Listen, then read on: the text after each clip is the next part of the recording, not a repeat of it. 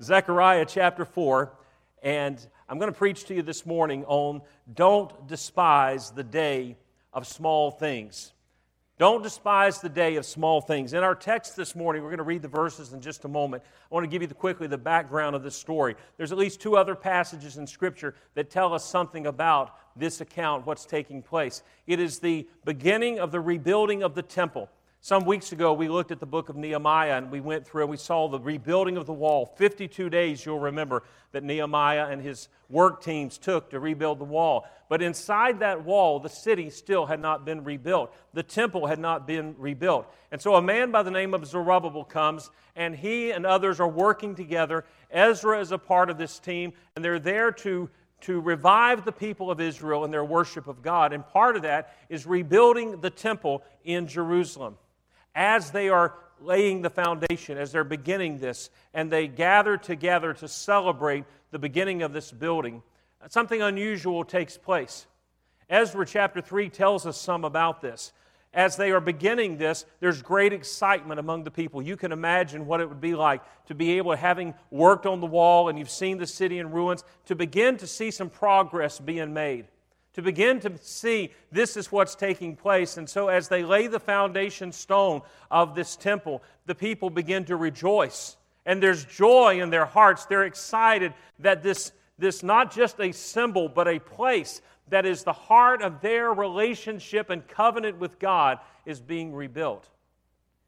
As they do that, as with many times uh, when there's people together, there are those who are celebrating and rejoicing, and there are those who are saying, well, you know what? I remember when it was better. There are a few people that are there, there's enough there that remember some of the older crowd that remembers what the Temple of Solomon looked like. They were there before the, the captivity and they had been in Jerusalem. They had seen the original. And that tells me that they are pretty aged. But the Bible says that they begin to weep and in fact, Ezra 3 tells us that the weeping and the joy were so mingled together that they couldn't tell what people were doing. That's some pretty loud weeping if you can overcome the joy and the celebration. And so it's mingled together. In the book of Haggai, chapter 3 or chapter 2, Haggai, the other prophet, uh, this, this, this situation was so desperate that God had to send two prophets to keep Zerubbabel on track and keep the people encouraged. So in Haggai, he says, he says this He says, Who is left among you that saw this house in her first glory? You saw it when Solomon built it. And how do you see it now? Is it not in your eyes, in comparison of it, as nothing? These people looked at this and they said, There's nothing to this. This is so insignificant. This is so small compared to what used to be to what has been in the past. Be careful about living on past blessings. Be careful. Celebrate what God has done in the past. Celebrate what you've been able to do in serving God in the past. But don't dwell in the past. Somebody said that the good old days are a combination of a bad memory and a good imagination. And now that I've reached long enough to know some, remember some of the good old days, I think they're probably right. I hear people all the time talking about how, man, it was great back in the 70s. Really? Have you seen what we wore back in the 70s? Polyester suits, collars that came out to your shoulders. Have you listened? Uh, there's a whole lot. The good old days are not as good as we like to remember them to be. And these people said, This is small, this is insignificant. And God says to them in this passage, He says, I want you to, I don't want you to despise the day of small things. Look with me in verse 6. God gives a word of encouragement, a word to his people. And I'm glad he has a word for us this morning. If you'll listen carefully and listen beyond my words, you'll hear the Spirit of God speaking to you from this passage. And I hope that when we come to the end of the service, whether it's in the invitation or whether it's in the change that God wants to make in your life, that you will listen to the Word of God.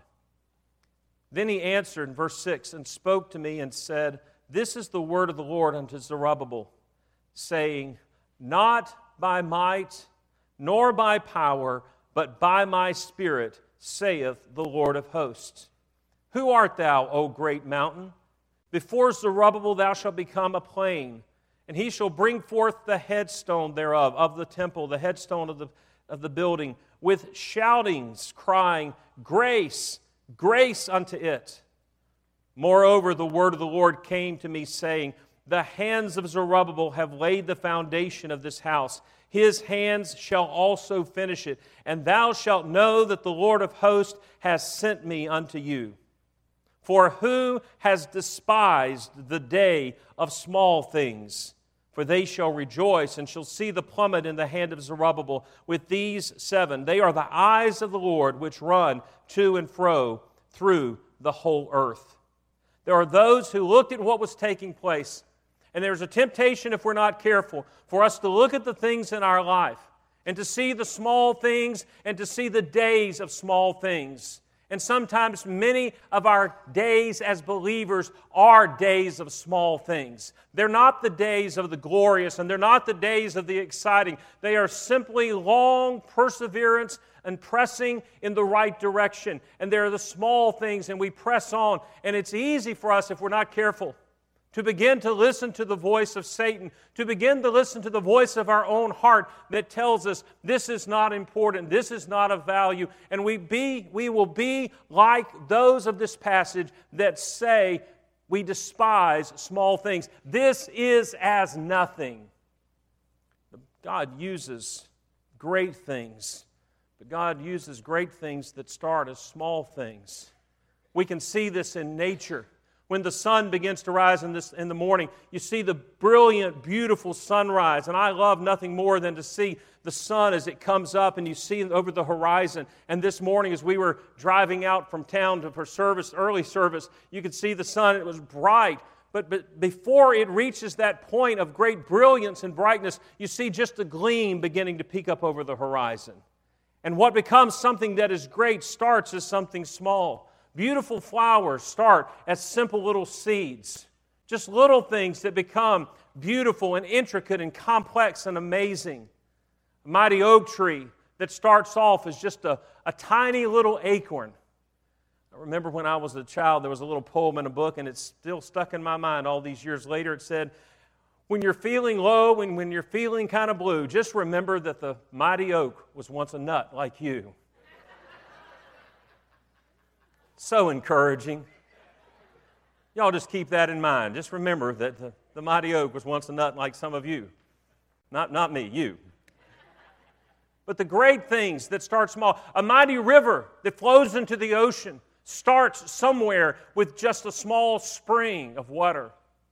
God is a God who takes small things and turns them into great things in the scriptures. We could go through the scriptures this morning. Proverbs chapter 6 talks about there are things that are in the earth are small, but they are wise and they are great. Go to the ant, thou sluggard, and consider her ways, for she is wise.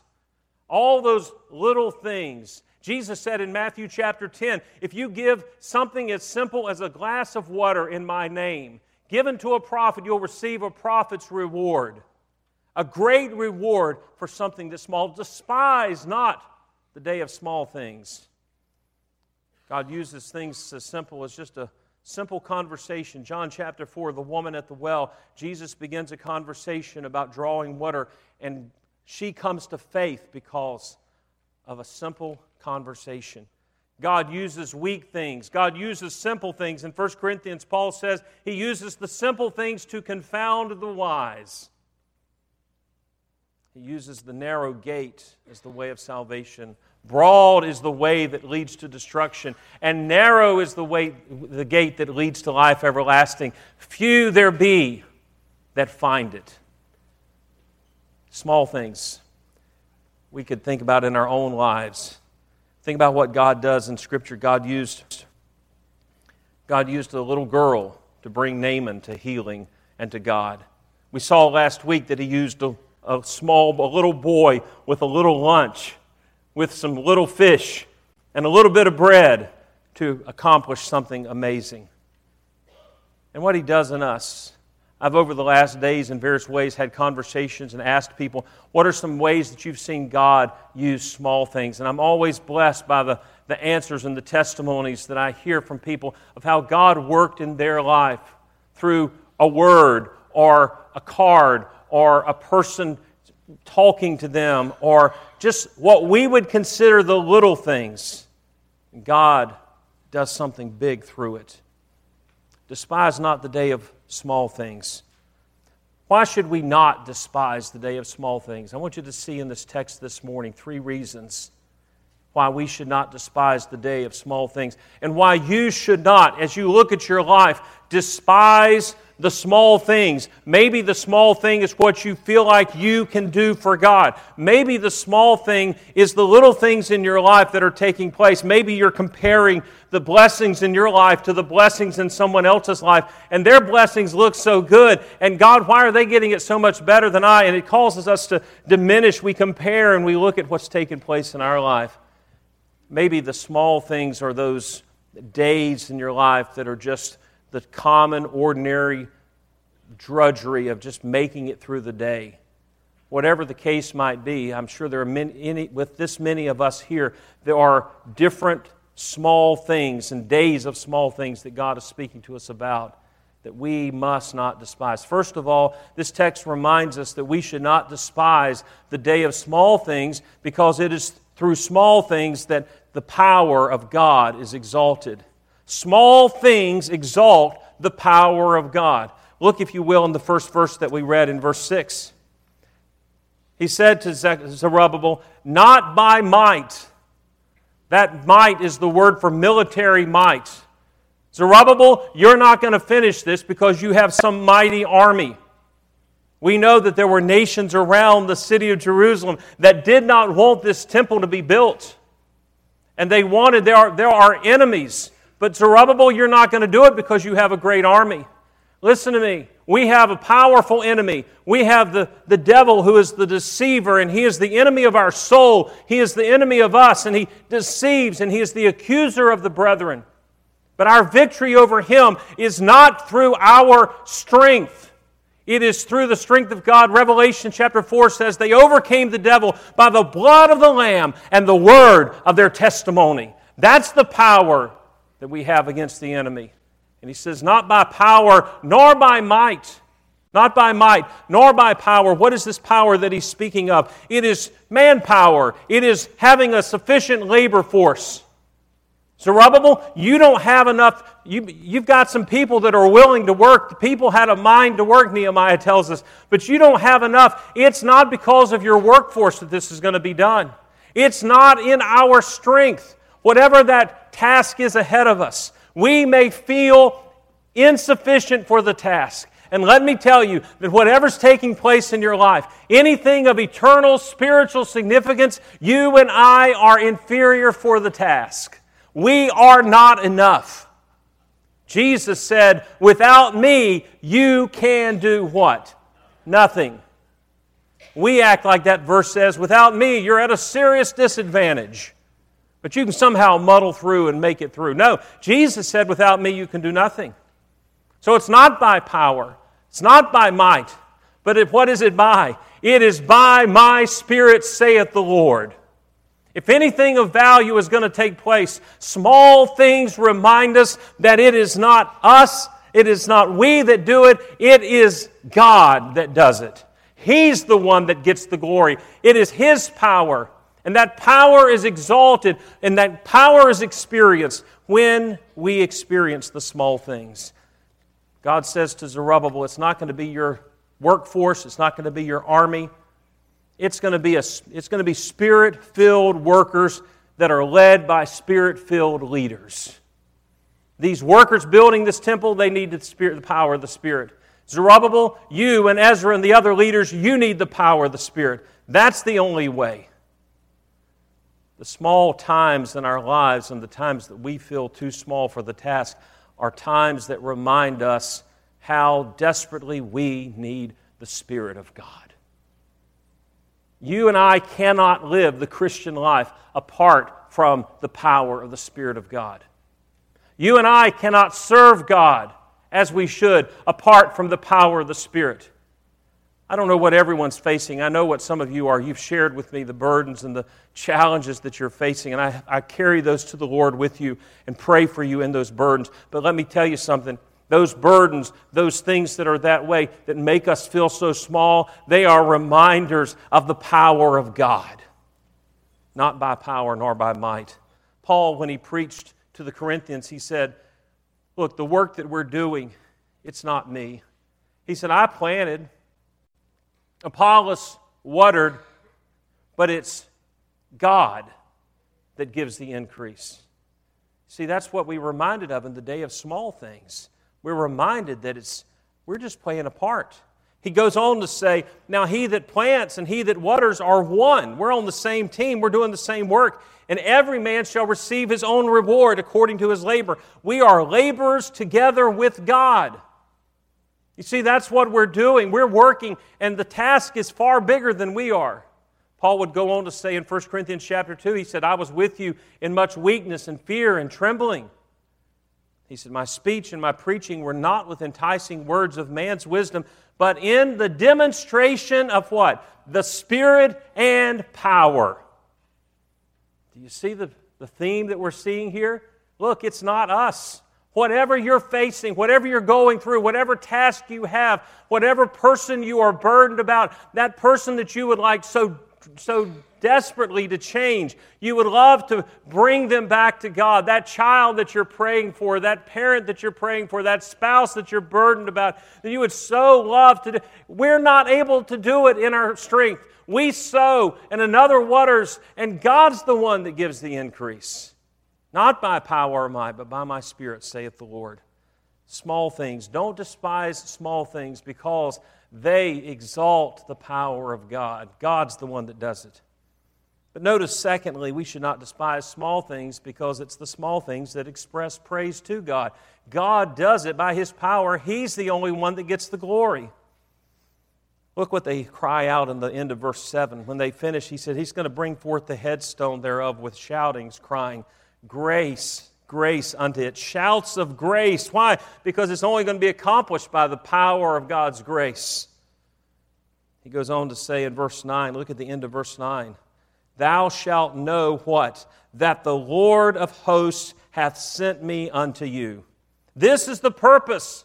This is the purpose of our labor. This is the purpose of our worship. This is the purpose of our service for God. This is the purpose of our discipling and following after Christ. What? That He gets the glory, that He gets the praise, that others will know God. That's our desire. That's our purpose. Everything that we do as a church is what? To bring glory to God. Everything that happens in our lives. We saw in our Sunday school lesson this morning, Paul says, I don't care whether I live or die as long as Christ is magnified.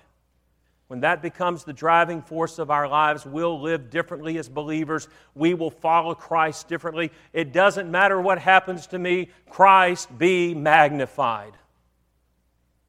Praise to Him. This is the purpose of our labor. Every time you see God at work in Scripture, you see God at work for one purpose to make Himself known to mankind. Why did God create? In the beginning, God created. We get a little bit of a glimpse into why He created in Romans chapter 1 when He says that the invisible things of God are seen by those that were created in the creation. One of the reasons, at least one of the reasons that God created to start with, was to manifest His glory. That's why, even in common grace, an unbeliever can look at nature and see the beauty that is the fingerprints of God on this world. And what is that? That's God showing off. It's God revealing Himself. We could come to the book of Exodus and we see the work of God in the nation of, of, of, Egypt as the plagues are poured out. And God says to Moses, He says, When I'm done, Pharaoh will know that I am God. And the people of Egypt will know that I am God. And you, Moses and Israel, you'll know that I am the Lord. What was God doing? God was working to demonstrate and to reveal himself to mankind. We move from Genesis to Exodus, we can move on into Leviticus and all the work in the tabernacle. What was the purpose of that design? It was to show us who God is and that there was a way to be made to God. Go throughout the whole scriptures, and every time you see God at work, you see God working to reveal. And the scriptures themselves Why are we given the Word of God? For God to reveal Himself to us. So, why is God at work in our lives with things that are beyond our ability, with the mountains that have to be leveled into a plain? God is doing that to make Himself known to you and to those around you. He is bringing glory to Himself. So, don't despise the day of small things. Because it is in the day of small things often that God gets the greatest glory the praise of God. But then notice also in verse 7 and then verse 9 and verse 10 don't despise small things. Small things enjoy the promises of God. What are the promises of God? Well, look in verse 7. Who art thou, O great mountain? Before Zerubbabel, thou shalt become a plain. I don't believe this was a, a physical mountain that was there. It seems to be the task that lay before Zerubbabel building this temple, getting this job done. Do you ever feel like you ever feel like what you're facing is an insurmountable task? It's a mountain that's impossible for you to move. God is one who is able to move it. It reminds me of a promise that Jesus gave. He said, If you have faith the size of what? Mustard seed. You'll say to this mountain, Be thou removed, and be thou cast into the sea, and it shall be done. I don't believe that means that I can go up to the Blue Ridge Mountains and say, Hey, mountain, ah, you're in my way. You're blocking my view. I want you to go throw yourself in the Atlantic Ocean. But I believe in this situation specifically, when he says there's a mountain, as they sang just a moment ago, you'll see the mountain moved. You'll see what seems impossible cleared before and he says, You'll become like a plain before Zerubbabel. That's the promise. But look at this, this promise goes further. He said in, verse, in the verse 7, He shall bring forth the headstone thereof. He's just laid the foundation. He said he's going he's to bring the headstone. There's going to be shouts of grace, grace to it. And Zerubbabel is the one who's going to get to finish the task. He says this further down in verse 9 the hands of Zerubbabel have laid the foundation of this house. His hands shall also finish it. I love when God gives a promise of that this is the task, you're starting it out, and you're going to get to do the last part. When God starts us on a task and promises that we're going to finish it, what does that tell me all the way in between? It tells me that no matter what happens in between, the finished work is promised. That's a promise that I can rest in.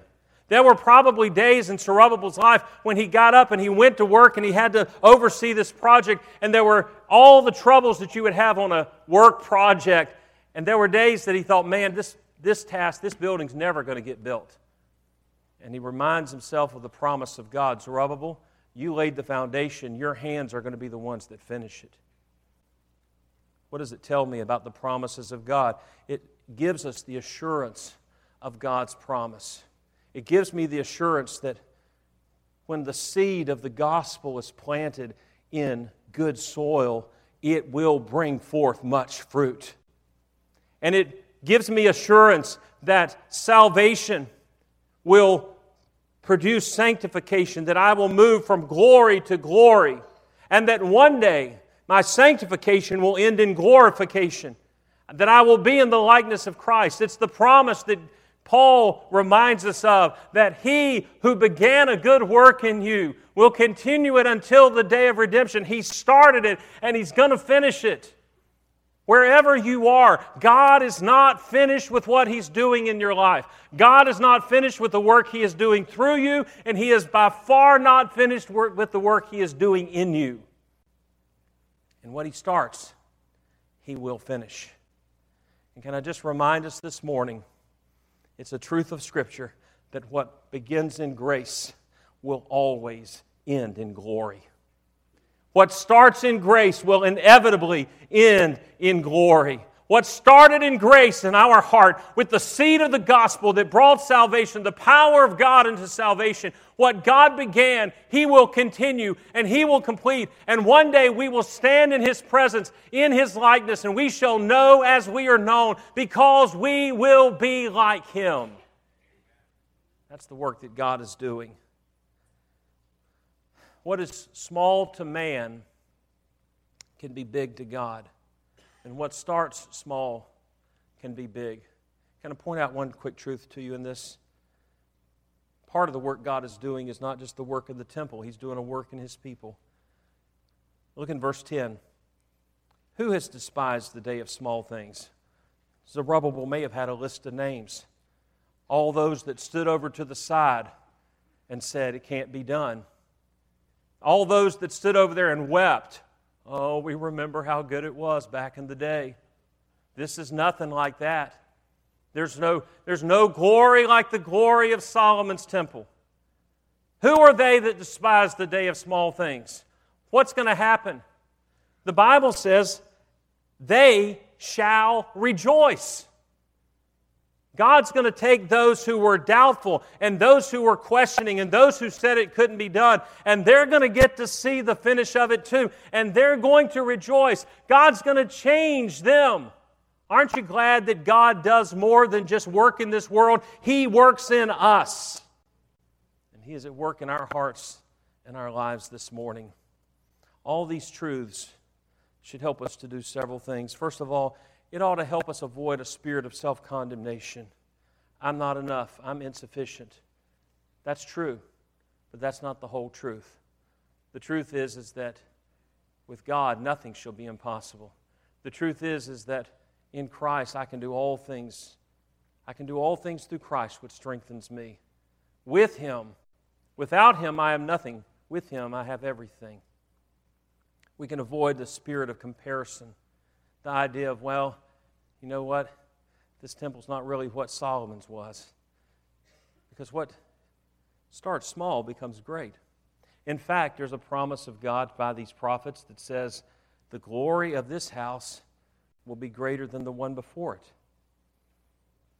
Now, if you know anything about the temple that was built, it never seems to have reached the outward glory of Solomon's temple the gold and the silver and the precious stones and all the work that was there.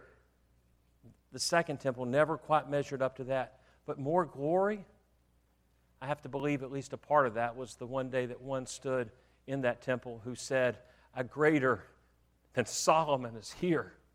This was the temple that Jesus would be in, that Jesus would come into. That's the glory that's what God does. And what we think of as glory may not be what God sees as glory. But don't despise the day of small things. They bring praise to God, they bring glory to God. We may feel inadequate for the job, and whatever's taken place in your heart this morning, your life, you may be small, but don't despise the day of small things. I want to close with an illustration about small things that I know I've probably shared before, but I've, I remember years ago when I was a child hearing this, and it's encouraged me so many times over the years. Some years ago, we were in a pastor's meeting in Florida, and the pastor that was speaking told about being in his backyard the day before. He had been praying for God to give him something to encourage. Many of the pastors that were there pastored very small churches. They were facing very difficult times, and they needed some encouragement. And he said, God, please give me something. And as he was walking in his backyard, he was picking up some branches from a storm that had been through. He noticed out of the corner of his eye, over on the side of his yard, he had a, um, a sink for cleaning fish. Uh, many people, and I don't know if we do that around here, but a lot of people in Georgia and Florida, they have little sinks there in the backyard, and it was a ceramic sink, and, and he noticed something sort of moving in it. And he walked over to look at it. He caught out of the corner of his eye, and he saw a roach moving around in the bottom of that sink.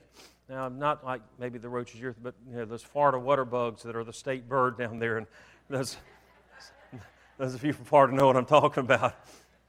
But he noticed as it was, he was on its back. It was dead. It was moving. That really got his attention. And he noticed that there was some small group of ants down, and they were trying to carry that roach up the side of that sink, trying to get that roach out of that sink. And he said he watched for a little bit, and he said they'd get a little distance and they'd slide back down. They'd get a little distance and they'd slide back down. And then he noticed something else. He said around the rim, the top of that sink, he said there was a ring of ants. And he said every time they would slide back down, those ants at the top would sort of scurry around a little bit. And he said they'd slide back down, ants at the top would scurry. He said he figured out what it was. He said it was a Baptist church. He said those down at the bottom were the faithful few that were trying to do something for God. They were trying to accomplish something. They were struggling with a task that was bigger than they were. And he said that bunch up at the top was the other percentage that sits back and says, Oh, it can't be done. Never going to work. Bad idea. And then they rejoice when it doesn't happen. And he said he would notice, and he said they, would go over, and he said as they would slide back down, he's got to noticing that the ants in the bottom would sort of get in a little huddle over to the side. And he said he figured out they were having a prayer meeting. and they would huddle together for a little bit, and they'd go back and they'd get around that roach, and they'd head right back up the side. And he said they'd get a little ways up, and then they'd come sliding back down to the bottom. And he said when they did that bunch at the top, man, they'd scurry all around. They were all excited. Told you it couldn't be done. He said, I could just hear them. He said, I'd been in Baptist churches enough. I knew what they were saying. And he said, they kept getting further and further. And he said, finally, they got about three quarters of the way up. And they slid back down to the bottom. He said, they went over to the side and they huddled up. And he said, they were there together. He said, they prayed for a long time. And he said they came back and they got around that roach. And he said, I could just, I could see it. They were trying one more time. He said, I could hear that bunch at the top saying, It'll never work. You're not enough. There's too few of you. And he said they started back up that side. And he said, when they got up, he said they got about one inch from the top. And he said, I could just see them just beginning to start sliding back down. And he said, I reached over with my finger and I pushed it up over the top. He said, I want you to know that when you think you're not enough and you think things are about to go under, he said, God reaches down from heaven and he just lifts us up over the top. Not by might, not by power, but by my spirit, saith the Lord. Whatever you're facing this morning, you're not enough for. Whatever task you have, you're not enough for. We're small, but don't despise the day of small things because it is in the day of small things that we experience the power of a great God. Father, I pray that you'll speak to us this morning. You have been working in hearts and speaking, and I pray that we will respond to this invitation. Father, for those here that are growing weary, that they'll not despise the day of their small labor. And Father, those that are facing big challenges, physical challenges, medical challenges, some relationships, some with their spouse, some with their children, and it seems to be too much. Lord, help them not to despise the day of small things. Father, for others who are just weary from day to day, getting up and going through all their routine, reading their Bible and praying and trying to follow you and trying to be a good husband and a good wife and good parent and trying to be a good neighbor and a faithful follower of Christ. And Lord, it's just the, the small days are wearing them. Help them not to despise them. Lord, help us in our small days, in the day of small things. Help us to see the greatness of our God, in our weakness, to see your strength, in our inability to see your power, and above all else, in our humility, to see your glory.